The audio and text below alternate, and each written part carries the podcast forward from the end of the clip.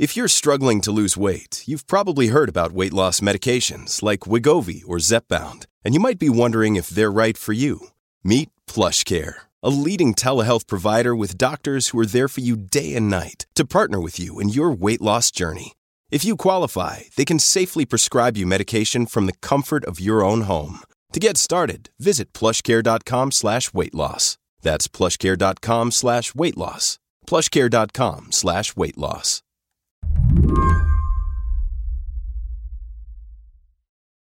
I'm starting today's show a little differently by introducing someone who is part of every episode, but whose voice you don't typically hear.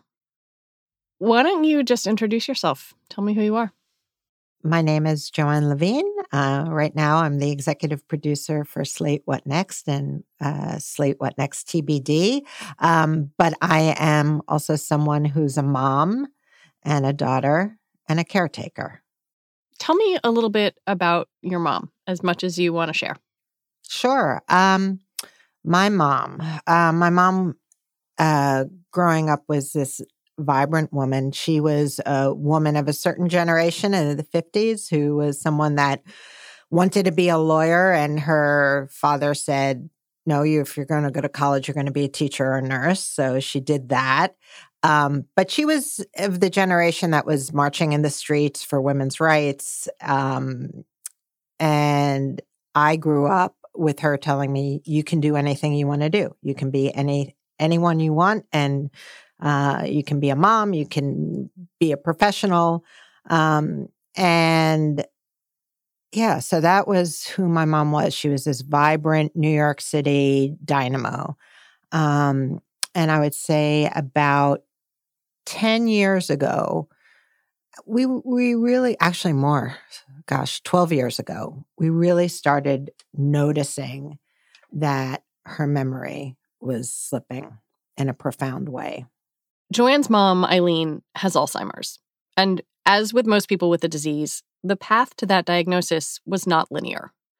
First she struggled with memory then slightly more complicated cognitive stuff when my daughter was five. She's now 15. So, yeah, it's more than 10 years. Um, we were playing Uno, uh, which is a very basic card game. It's not that hard. My daughter at five used to beat us all the time. And my mom, without my stepdad at her side, could not do it. Joanne's stepdad was protective and, she says, in denial about what was happening. Then, three years ago, the wheels came off.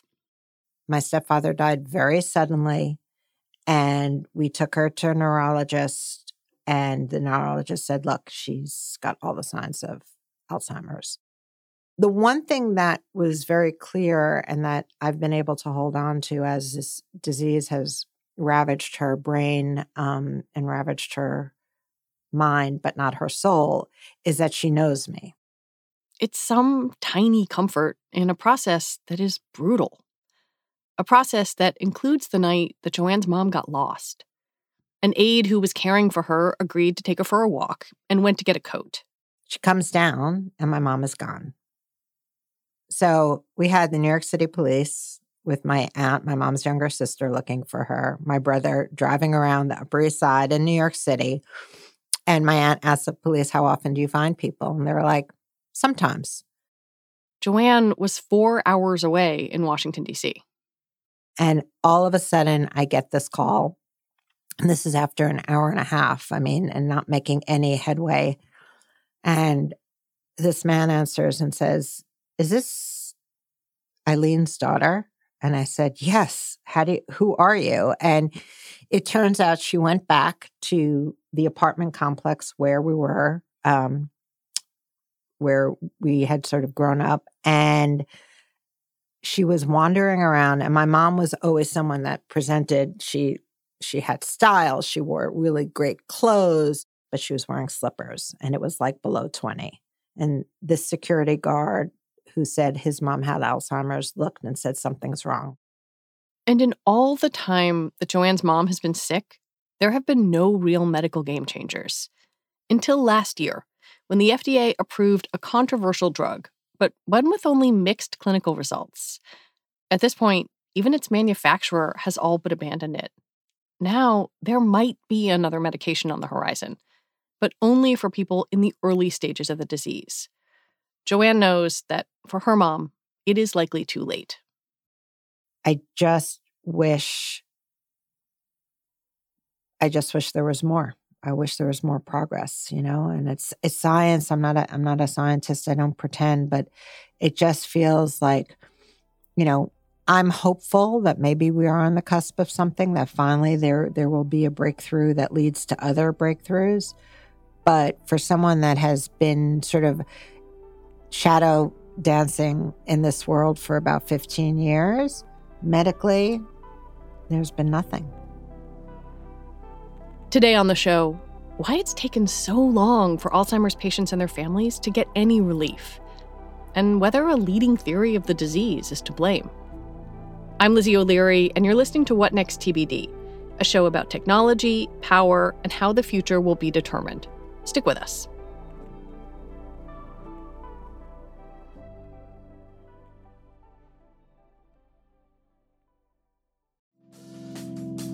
Reboot your credit card with Apple Card, the only credit card designed for iPhone.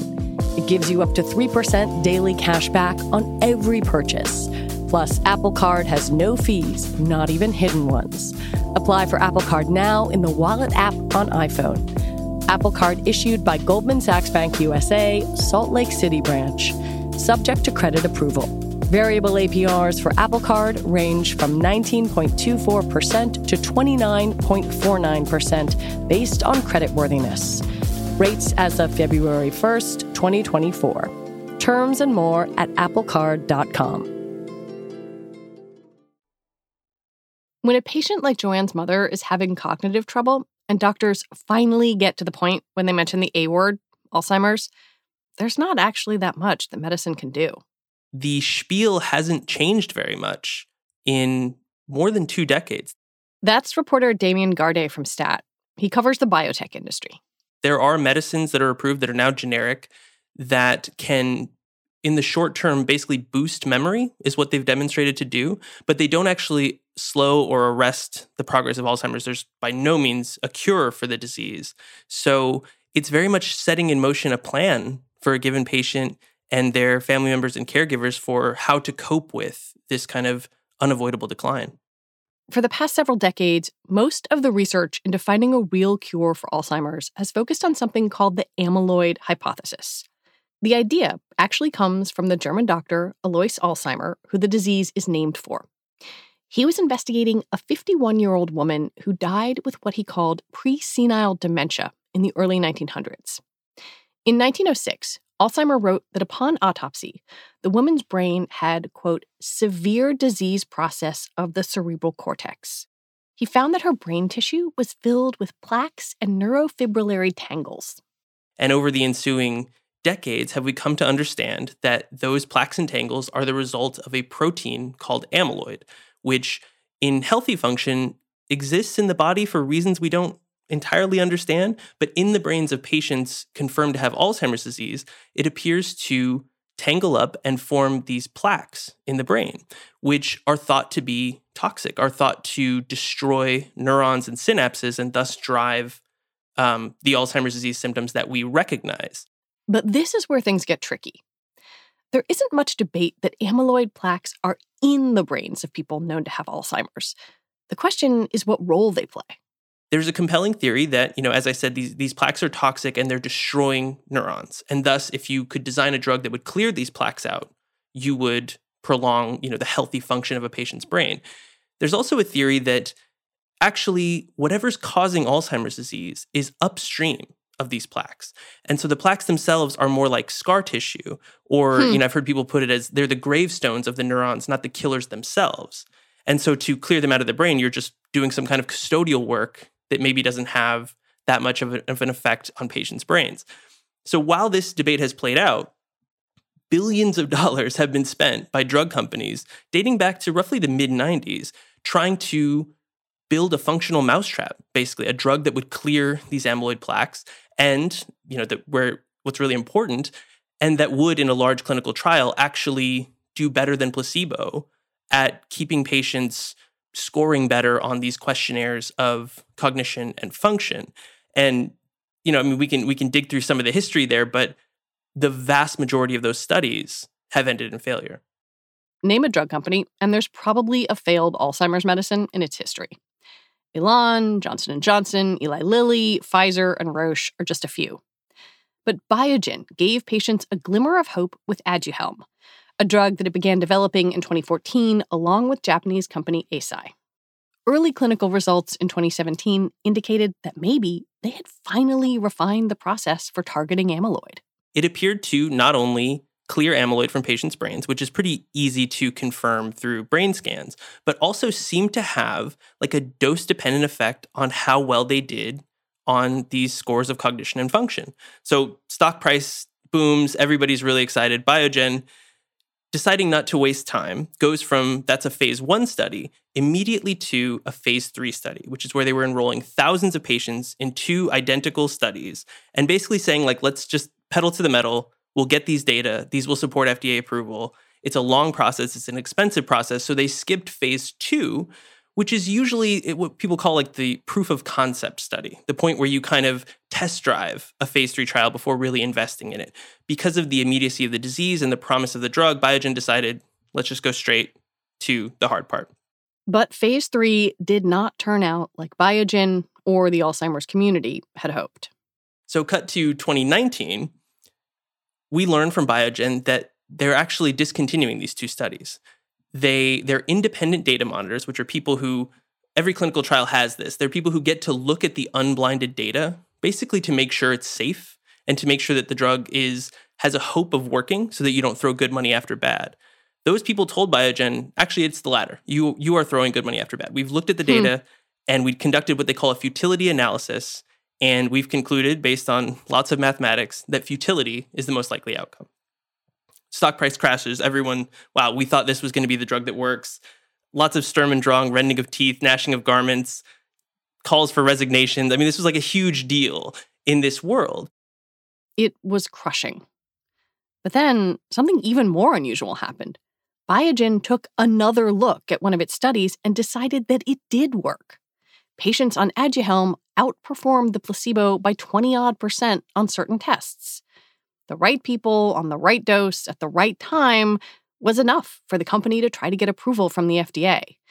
Damian says the neuroscience community was skeptical. The real shocking part came uh, last year when we learned that the FDA agreed with Biogen and decided that this drug did merit approval. But what's curious is Biogen had filed for a full approval, which is basically they asked the FDA to weigh the evidence of whether taking Aduhelm is likely to delay the effects of Alzheimer's compared to placebo, the final data, the clinical data. But that is not what the FDA did. It granted Aduhelm accelerated approval, a program designed to get medications for serious diseases to patients based on what's called surrogate data, a sort of data breadcrumb trail. So, for example, if it were a cancer drug, the hard data would be do patients who take the drug live longer than patients who don't? The surrogate data would be does it shrink tumors in the short term? So the FDA has often approved cancer drugs based on that because yes. it's pretty reasonable to say if you're shrinking tumors, you're going to live longer. Doesn't always happen, but you know, we can see the kind of breadcrumb trail there. Now, in this case, the FDA approved it based on data that it cleared amyloid from the brain as a surrogate to that must mean that patients who get the drug will do better than those on placebo. But as we mentioned, you know, the notion that clearing amyloid from the brain helps people remains a relatively controversial idea. So, more teeth, more garments, more controversy that the FDA made this decision. Um, people in neuroscience, I mean, there were resignations from FDA advisory panels. Right. Three experts who were on one of these FDA panels quit. Right. There was a panel meeting in which those people tore up Biogen's case for this drug being approved and really kind of turned their attention on the FDA itself, which at that point was showing signs that it was amenable to Biogen's logic. Hmm. So once the approval actually happened, then, you know, all hell broke loose in neuroscience. I mean, this is a relatively small community and these people don't swear very much on the record, but in as far as, you know, anger is is expressed in like academic publications, this was about as much as you could expect. Another big kind of wrench in all of this was when Center for Medicare and Medicaid refused to, to cover Aduhelm under Medicare unless you were in a clinical trial. That to me seemed like the government saying, like, this drug isn't worth it. Basically, yeah. And it was kind of shocking because traditionally, um, CMS defers to the FDA as to whether a drug is good. So typically, they will cover any FDA approved medicine according to the label that the FDA agrees on, because that's just sort of the separation of powers, I guess, in, in health and human services. What was striking about CMS's decision with Aduhelm is that they implicitly and somewhat explicitly said the FDA was wrong to approve this medicine. I mean, this this was really the death blow for Aduhelm as a commercial entity. There had been arguments over the price of the drug. It cost a tremendous amount of money, right?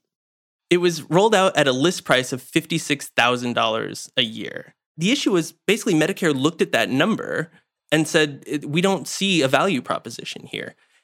And that was particularly debilitating for Biogen because Alzheimer's disease is a Medicare population in this country. It predominantly affects people who are elderly, and something like 75% is an estimate of the potential Aduhelm customers would be covered by Medicare. So that really tanked any possibility this drug would be profitable. And then furthermore, a lot of private insurers had waited to make a coverage decision, deferring to CMS. And once that you know kind of guillotine dropped, then they had an easy way to say, well, we're not going to cover it either, and they could just defer to kind of the 800 pound gorilla of government payers. What did all this mean for people who had been taking it or had been really excited about the potential for a new medication? I think it was confusing and, and in some cases devastating. I talked to a couple people who were in the clinical trials who insisted that they felt like they had experienced a benefit being on the drug. I know there was disappointment with the price that, that Biogen chose to charge. I, I don't think anybody in the patient or physician community defended that. But also, yeah, it's important to remember there is just such desperation for anything that might work here. And there's no waiting. Every day is a day that conceivably you are less yourself than you were yesterday if you have Alzheimer's disease. So I think people in both the patient community and the clinician community just feel just kind of a whiplash with like being told that this is promising, being told actually there are these caveats. Yes, it's one approval. No, you probably can't get it. And your physician is telling you that honestly, maybe it wouldn't do anything for you anyway. What a, I can't even use the word actually that I would want to use you know, and it comes on the heels of decades of these false starts. I mean, this one actually resulted in FDA approval. It was the first FDA approval for an Alzheimer's medicine in about 20 years. But, you know, patients are plugged in and the internet, we all have access to it. So, you know, when you talk to someone in the Alzheimer's community, you're quite often talking to someone who knows much more about the travails of given clinical trials and scientific studies and seemingly promising medicines than you do. When we come back, after high hopes and crushing disappointment, maybe, possibly, there's another drug. Hey, it's Ryan Reynolds, and I'm here with Keith, co star of my upcoming film, If, only in theaters, May 17th. Do you want to tell people the big news? All right, I'll do it. Sign up now and you'll get unlimited for $15 a month in six months of Paramount Plus Essential Plan on us. Mintmobile.com slash switch. Upfront payment of $45 equivalent to $15 per month. Unlimited over 40 gigabytes per month. Face lower speeds. Videos at 480p. Active Mint customers by 531.24 get six months of Paramount Plus Essential Plan. Auto renews after six months. Offer ends May 31st, 2024. Separate Paramount Plus registration required. Terms and conditions apply if rated PG. When you need mealtime inspiration, it's worth shopping Kroger, where you'll find over 30,000 mouthwatering choices that excite your inner foodie. And no matter what tasty choice you make, you'll enjoy our everyday low prices, plus extra ways to save, like digital coupons worth over $600 each week. You can also save up to $1 off per gallon at the pump with fuel points. More savings and more inspiring flavors make shopping Kroger worth it every time. Kroger, fresh for everyone. Fuel restrictions apply. After this huge drama, there is maybe a new contender on the horizon. Tell me about lecanemab. Meanwhile, as we're all, you know, distracted by this slow-moving disaster that is the commercial rollout of Aduhelm and, and the, you know, corporate upheaval that it resulted in, you know, resignations and firings at Biogen, there has been this backup molecule, for lack of a better term, this other amyloid targeting medicine that Biogen and its partner, the Japanese pharmaceutical company Eisai, had been developing simultaneously. This kind of thing happens, I guess, in the drug industry quite often, is just trying to share the risk of how difficult it is to develop new medicines. lecanemab had always been perceived as kind of the I don't know, younger sibling with maybe a little less promise to Aduhelm. Hmm. In part because there was they Eisai did run a phase two study, the step that Biogen skipped with Aduhelm, and the data were a little confusing. They tested multiple doses. I remember very well this was 2018. They unveiled it at a big Alzheimer's conference, and the result was a lot of head scratching. The data, I mean, someone described them to me as uninterpretable because some doses seem to do well, higher dose seemed to do kind of less well. There were disparities between the placebo group and the treatment group such that the observed benefit might have been statistical noise. And so coming out of that, I think there was a prevailing sense that lecanemab was a less promising shot on goal than Aduhelm had been. And yet, uh, earlier this year, we got the press release from Eisai, which is leading the development of lecanemab, saying that it succeeded in a phase three study of its own. Basically, it did what Aduhelm didn't do. Because if you recall, the evidence that Aduhelm eventually won FDA approval with was not a clean success. It was sort of half a success that required you to kind of squint and turn the paper upside down to see what the company was seeing. And at least as far as we know, based on this press release, that's not the case with lecanemab. They met the primary endpoint of this very large phase three study. Patients who got lecanemab did 27% better on cognitive tests than those who got the placebo. But there are some important caveats. This trial focused on early stage disease, and all the patients had some degree of decline on what's called the clinical dementia rating. It's an 18 point scale that determines cognitive function. Zero means you have no signs of cognitive decline, 18 is severe dementia. In practical terms, the trial meant that patients who got the drug did about half a point better on the scale than those who didn't. But according to Damian, it's difficult to conceptualize what all this means in real life. So the debate immediately among clinicians is well what is what is half a point on the CDR scale over the course of 18 months? Does that mean someone who might have had to give up driving doesn't or or does so, you know, less quickly than someone else? Does it mean it's easier to have longer conversations, recall the names of grandchildren? Like it's it's difficult to tie these sort of conceptual numerical outcomes to the everyday lives of people with Alzheimer's disease. There's a pretty good study published, I think last year or two years ago, where researchers looked at thousands and thousands of patients' medical records and talked to the physicians who administer these scores, basically asking them, what is the smallest difference on the CDR that you would classify as a clinically relevant difference for a patient between checkups with them, basically? And there's a range of answers people generally said between 1 and 1.5 points that's really where it's like oh i can tell this person is has worse dementia than the last time i saw them. But the minimum when they kind of extrapolated all the data was about 0.5 points. So that would suggest that this drug is kind of doing the bare minimum that clinicians would say would actually make an observable difference in someone's life. And remembering the names of your grandchildren god that's a big deal Right, exactly. It could be. And and that's the difficulty is extrapolating large clinical trials, it could be something as meaningful as that for one patient, it could be something totally imperceptible for another. And then the other caveat here and this is just the way the business is done, we are working off of a press release about the results of the lecanemab trial. The company will present much more detailed results at a medical conference in November, but until then, you know, everyone you talk to kind of inserts that caveat pretty quickly in the conversation of saying, well, we're going off a press release here, but. We've really focused this conversation on these two drugs, but I wonder what else is out there? Like, is there anything else kind of waiting in the wings that feels promising?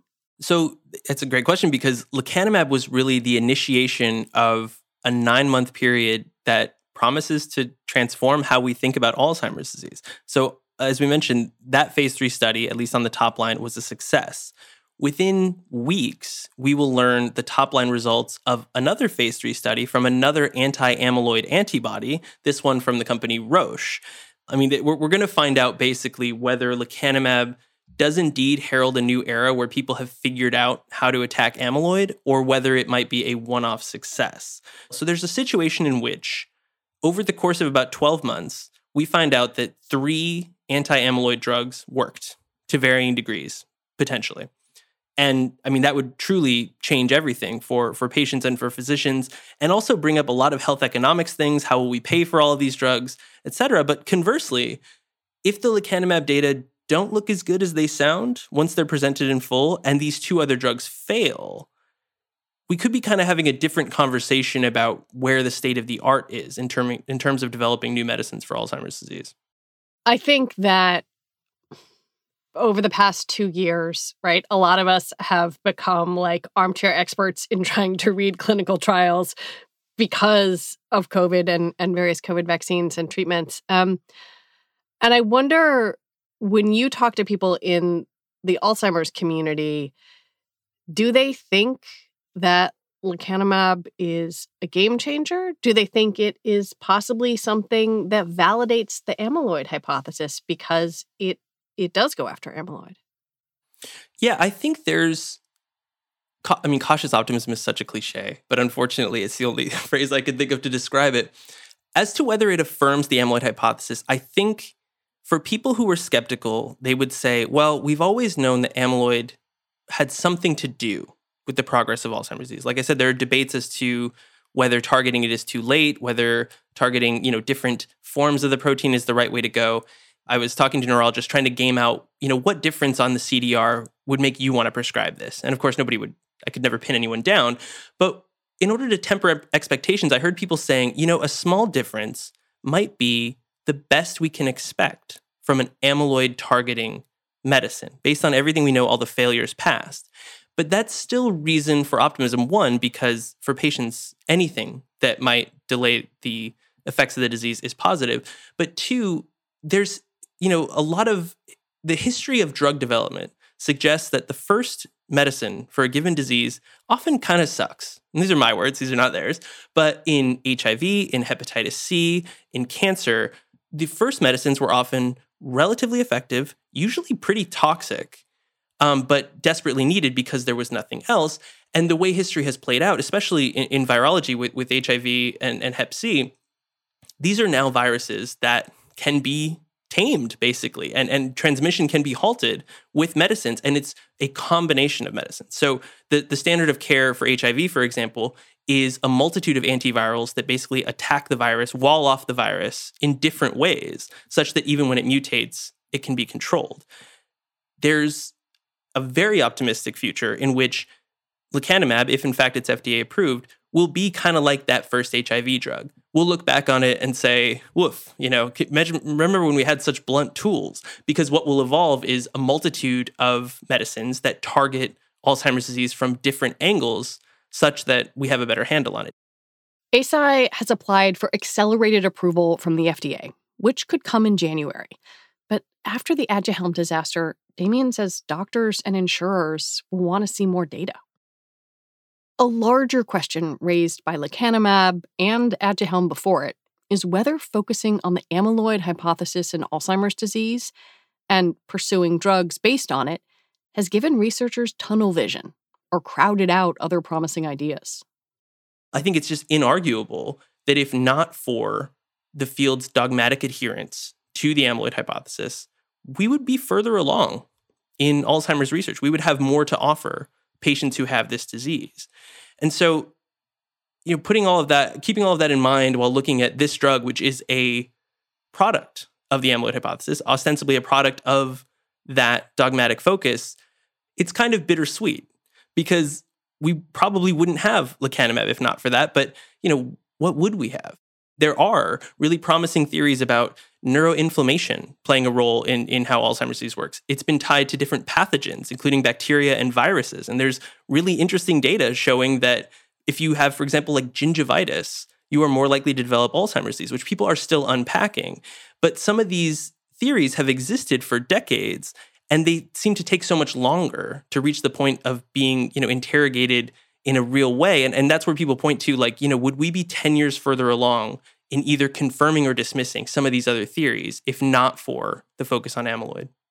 It's very hard to listen to this and not think about Joanne's mother and how any drug in the pipeline now is unlikely to give her any relief. But maybe there's a chance it'll help someone like her in the future.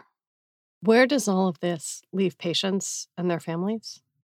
I'm trying to think of exactly where to start because Jesus Christ, you know. Um, there is this hope. Again, we're going off of a press release, but this medicine does appear to at least slow the decline of Alzheimer's disease, which can only be good news for patients and their families, provided they can access the drug. But I think it's important to keep in mind the field and, and the drug industry has focused on early stage Alzheimer's disease because that is the population in which it seems like you can make a difference with at least the interventions we know about. There are about 6 million people in the United States with Alzheimer's. Maybe 1 to 1.5 million fit into that early stage category. So if you have even moderate dementia or severe dementia, science doesn't have anything to offer you right now. In the pipelines of drug companies, even, you know, some of the more speculative stuff that you might read about in medical journals. I mean, this is where a lot of the frustration with the, the amyloid cabal comes with is that when you talk to people in neuroscience, quite often they are MD PhDs, which is to say they publish papers, they do clinical research, they spend time talking to reporters, but they also spend a lot of their time in examination rooms with patients and their families, explaining, as we were talking about before, what the diagnosis means, what the prognosis is. So they I think they're very, very well in touch with the frustration and with just uh, how devastating that moment can be. And I think they balance that in their minds when they talk about a potential new medicine that even if this, even if lecanemab turns out to work as well as the company says it does, we're still leaving behind the vast majority of patients with Alzheimer's disease. There is still so much more work to do. And in contrast to, like I said, oncology or virology or some of the other areas of medicine where we've seen truly like revolutionary new drugs, I mean, Alzheimer's is just nowhere near that. Damian Garde, thank you so much for talking with me. Thanks for having me. Damian Garde is a reporter for STAT covering the biotech industry. And that is it for our show today. What Next TBD is produced by Evan Campbell. Our show is edited by Tori Bosch. Joanne Levine is the executive producer for What Next, and we're thankful to her for sharing her story. Alicia Montgomery is vice president of audio for Slate. TBD is part of the larger What Next family, and we're also part of Future Tense, a partnership of Slate, Arizona State University, and New America. And if you are a fan of the show, I have a request for you. Become a Slate Plus member. Just head on over to slate.com slash whatnextplus to sign up. You'll get all your Slate podcasts with no ads. All right, we will be back next week with more episodes. I'm Lizzie O'Leary. Thanks for listening.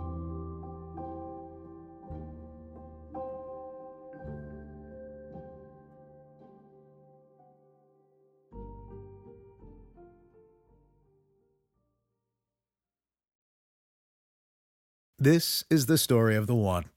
As a maintenance engineer, he hears things differently. To the untrained ear, everything on his shop floor might sound fine, but he can hear gears grinding or a belt slipping. So he steps in to fix the problem at hand before it gets out of hand. And he knows Grainger's got the right product he needs to get the job done, which is music to his ears. Call, clickgrainger.com, or just stop by. Grainger, for the ones who get it done.